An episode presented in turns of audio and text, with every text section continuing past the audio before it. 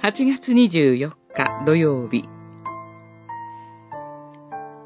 私と私の家は主に仕えます。吉明24章あなたたちは、だから、主を恐れ、真心を込め、真実をもって彼に仕え、主に仕えなさい。使いたいと思うものを今日自分で選びなさい。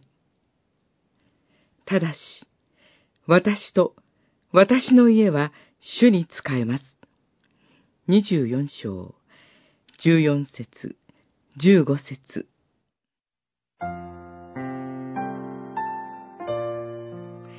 ヨシアの死をもって、ヨシア記は閉じられます。一つの時代が終わりました。これからも歩み続けていく神の民にとって大切なことは何か。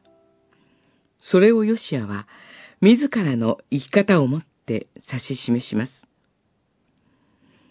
私と私の家は主に仕えます。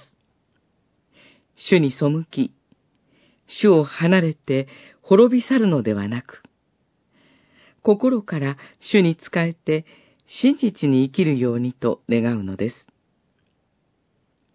恵みをもって神の民を導いてくださった主は、同じようにこれからもご自身の民を顧みてくださいます。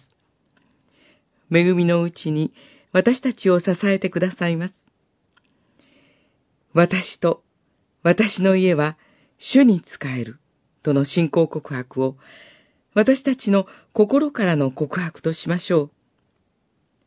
この告白をもって、主を恐れ、真心を込め、真実をもって彼に仕え、強く、大しく歩みましょう。一人一人の歩みがそうなるように、精霊の助けを祈り求めます。イエス・キリストはおっしゃいます。